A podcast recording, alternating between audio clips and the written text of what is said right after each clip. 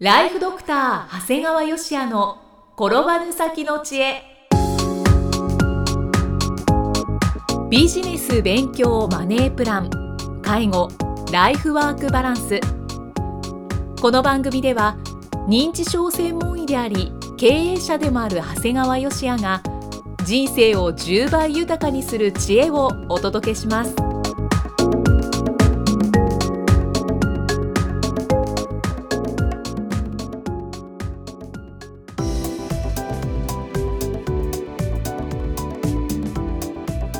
ちは、生きみえです。ライフドクター長谷川芳也の転ばぬ先の知恵第101回目です。長谷川先生、今回もよろしくお願いします。よろしくお願いします。さあ今回はどのようなお話でしょうか？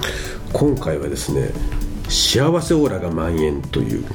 ほまあ私がまあ働く時内科クリニックで、まあ、医療法人ブレイングループの中のクリニック部門になるんですがうはい幸せオーラが蔓延してるんですね。いいですね。あのね以前からねなんか不妊症で悩むスタッフが当院で働き始めると妊娠するっていうジンクスがあったんですよ。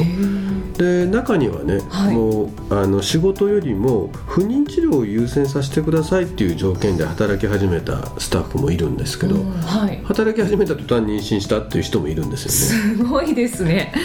今回はねスケールが違うんですよ。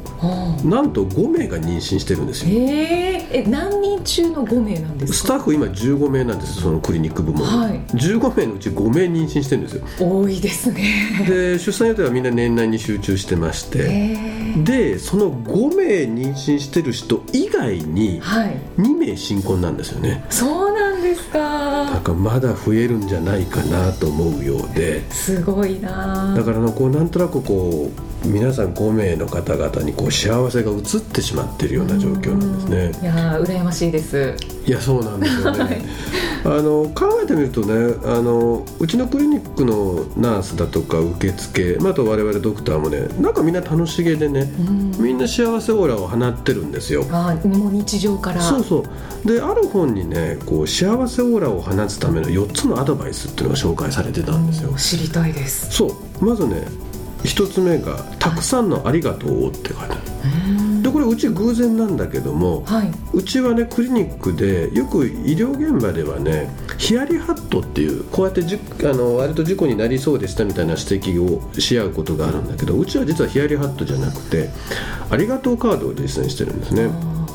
だから例えばあの指摘してくれたからあのミスにならなかったからありがとうだとか手伝ってくれてありがとうみたいなことを大体毎月300枚近くありがとうカードがスタッフ間でも飛び合うんですね。そんなにですか？だから時々僕にももらえるわけなんですけども、はい。結構気分いいんだよね。う。ーん。いや嬉しいと思います。そうなんですよ。で同じようにそのことがねミスにつながらなくなっていくわけですかあら。ーそうですね。であと2番目が人の幸せを本人と同じぐらい喜ぶっていうのもあって素敵です。だから今回も正直で5人も妊娠するということは現場すごく大変になるんだけどうん。みんなそれより何よりもとにかく良かったねおめでとうねっていういわゆる幸せを祝福してるというところになってるんですね。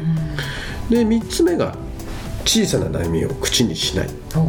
これはねもう社風なのかわからないんですがなんかみんなどこかでなんか楽天的なんですよね。へだから今回もね、まあ、実はまあこうやって5人の方が妊娠してしばらく働けないんだけど、まあ、きっとさらに良い人が集まってくれるんだなっていうなんかこれ自信というか確信みたいなものがなんかみんなで共有されてるんですねすごいです皆さん前向きなんですね前向きですねあと4つ目が新しい挑戦に否定的にならない。うん。これはもううちのグループの特徴なんですが開業以来15年間常に新しいことに挑戦しているということで。ですからまあこのたくさんのありがとうをはい。人の幸せを本人と同じぐらいに喜ぶ小さな悩みを口にしない新しい挑戦に否定的にならない、まあ、こういったことがねなんとなくこのクリニックに幸せオーラが蔓延する理由なのかなというような気がしてるんですね。あの4つ目の新しい挑戦に否定的にならないはもう長谷川先生ぴったりハマってらっしゃいますよね、まあそれにうちのスタッフがみんなついてきてくれてるということになるわけですので、そうですね、まあ、ぜひ、まあ、イキさんも幸せオーラに感染したいければうちに来ていただければ。働いちゃいますか？っていうことですね。感染したいですでこのうちのブレイングループにはこのクリニック以外にもね、はい。デイサービスだとか訪問看護訪問リハビリ居宅介護支援事業グループホームなんかがあるんですが、まあ、その中ではあの共働きで働いてくれるスタッフもたくさんいるんですね。はい。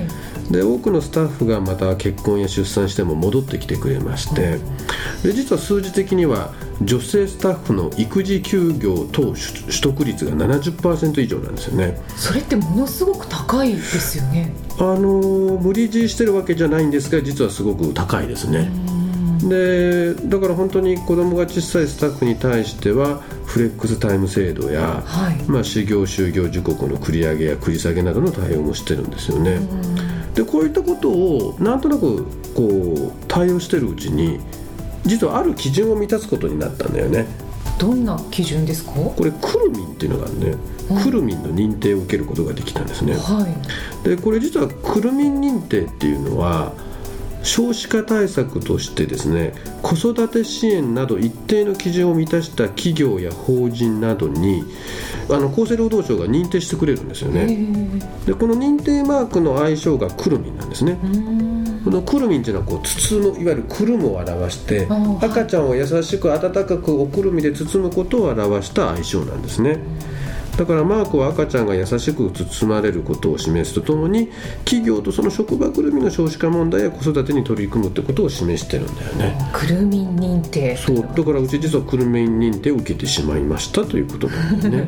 はい。まあただねこういう制度があってこういう取り組みをしてるかと思えばですね逆にこう働く女性が妊娠や出産をきっかけに職場で嫌がらせを受けたり解雇されたりするいわゆるマタニティハラスメント、はい。い、わゆるマタハラが実際世の中にあるみたいでこう働く女性の約4割の人がマタハラの被害者らしいですね。結構な割合ですね。そうなんですね。だからこう1年前に同様の調査と比較しても被害の実態に改善は見られていないっていうところは残念な話ですね。はい。これはねやっぱり経営者自身がね先頭に立ってくるみん認定を目指すべきじゃないかなというふうに思ってますねだから微力なんですけどね当グループも幸せオーラを感染し合って多くの方のね結婚妊娠を応援したいと思ってるんですね。いやこれまでのお話を聞いてもそうですけど今長谷川先生のクリニックで働きたいと思われた女性の方増えたかもしれないですね。そうですね。もしよければですね。はい。でまあこういったね幸せオーラのによる妊娠や子育て支援のくるみの紹介をしたんだけども、はい。まあこれ今妊娠という話になったんだけど僕は自分が医学部時代に産婦人科の授業でねこう妊娠のメカニズムを学んですごい感動したことを覚えてんでね少し長くなるんですが奇跡の物語をちょっとお話ししたいと思いますね、お願いします。まず排卵。はい。女性は生まれた時から決まった数の卵胞いわゆる卵子の元になる細胞を持っているんですね。知らなかったです。数って決まってるんですね。決まってるんです。この卵胞が約28日に1回ずつ卵子となって卵巣から飛び出すんです。はいでこのその飛び出した卵子は手のひらのような形をした卵管細という器官に吸い込まれて卵管内に入り卵管膨大部というところで精子と出会うんですね。ただ卵子の寿命はたったの24時間なんです。これも知らなかったです。あのちょっと知らなかすぎません。これぐらい知っててください。一日なんですね。そうだよ。だからその排卵イキさんって排卵自分がした日ってわかる？うん分かってるのかな？人によっては排卵した瞬間ちょっと痛みを感じて自分今日排卵だって分かる人いるんだよね。だまあ多くの人は分からないと思うんだけどでも何にせよ本当に28日間の中で1日だけ一瞬パンと排卵をしたその24時間の間で精子に出会わ出会わなければ妊娠は成立しないんだよということなんだ。時間制限があるんですそう。ねこれ卵子の立場からね。はい。じゃあ精子はどうなのって言ったら精子ってのは1回の射精に含まれる精子の数約3億個と言われる。すごい。でもそのうち卵管膨大部まで到着するのはたった200個。へえ。でさらに受精できるのはたったの1個なんですね。そうですよねっていうことなんですよね。はい。でまあこのいろんな試練を受けた上でようやくたどり着けるのがいわゆる200個なんだよね。でこうしてなんとか卵管の膨大部までたどり着いた精子はまたここで戦いがあるわけなんです。はいとにかく一番最初の精子が卵子に入り込んだ途端卵子は外側にこう強固な膜をボーンと使ってー。2番目以降の精子はもう弾き返しなんだよね。ね。で逆に精子の寿命は最大で7日間しかないということ、ね、で実際こう7日間の寿命なんだけど、まあ、卵管膨大までまで到着できるのは大体30分ぐらいでいけそうだから素晴らしい運動能力なんだよね。すごいですね。そうだ。でなんとかその3億個のうちの1個がなんとかたどり着いてはい。なんとかして、えーまあ、受精までしました、でそのまま受精した受精卵は子宮に向かって徐々に移動していくんだけどこれは約7日間かかってはい。大体半数はその時点で、えーうまく子宮内部に着床できないんですよ。そうなんですね。ですからうまく着床するということには卵子の立場で言ったら月1回の24時間精子に関しては約3億個がもう7日間の寿命の中でなんとかたどり着きそこで受精してさらに半分は流れてしまいでようやく妊娠が成立するということなんです。はあいかがですか？もうなんか壮大な旅の物語を聞いてるようです。だからその結果として今我々はそれぞれイキさんも自分も今こう生かされてるという気になりますよねなりますね。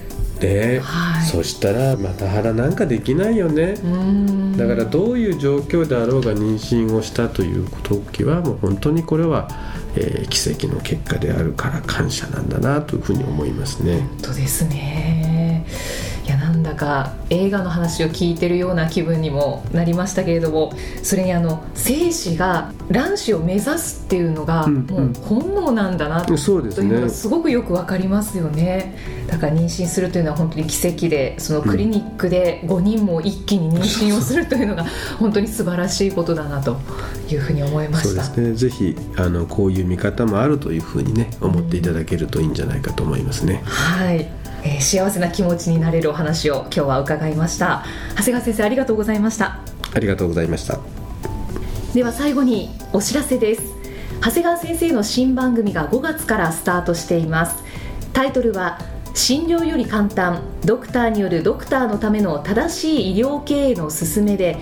長谷川先生が理事を務める医療法人ブレイングループが実践し時には笑い時には泣きながら構築した医療経営の方法を余すことなくお伝えしています。ただいまこの番組の定期購読受付中です。ご入会された方に毎月20日にダウンロード形式の音声ファイルと配信内容をまとめたテキストをお届け。そして CD と冊子にして郵送でもお届けします。定期購読料は税込1万円なんですが今なら最初の2ヶ月間は無料でご利用いただけます、えー無料お試し版の音声ファイルテキストもございますのでこちらもぜひご利用ください。詳しくは医師・歯科医師向け経営プロデュースのホームページまたは iTunes ストアでも PDF にて番組内容をご紹介していますのでそちらをご確認ください。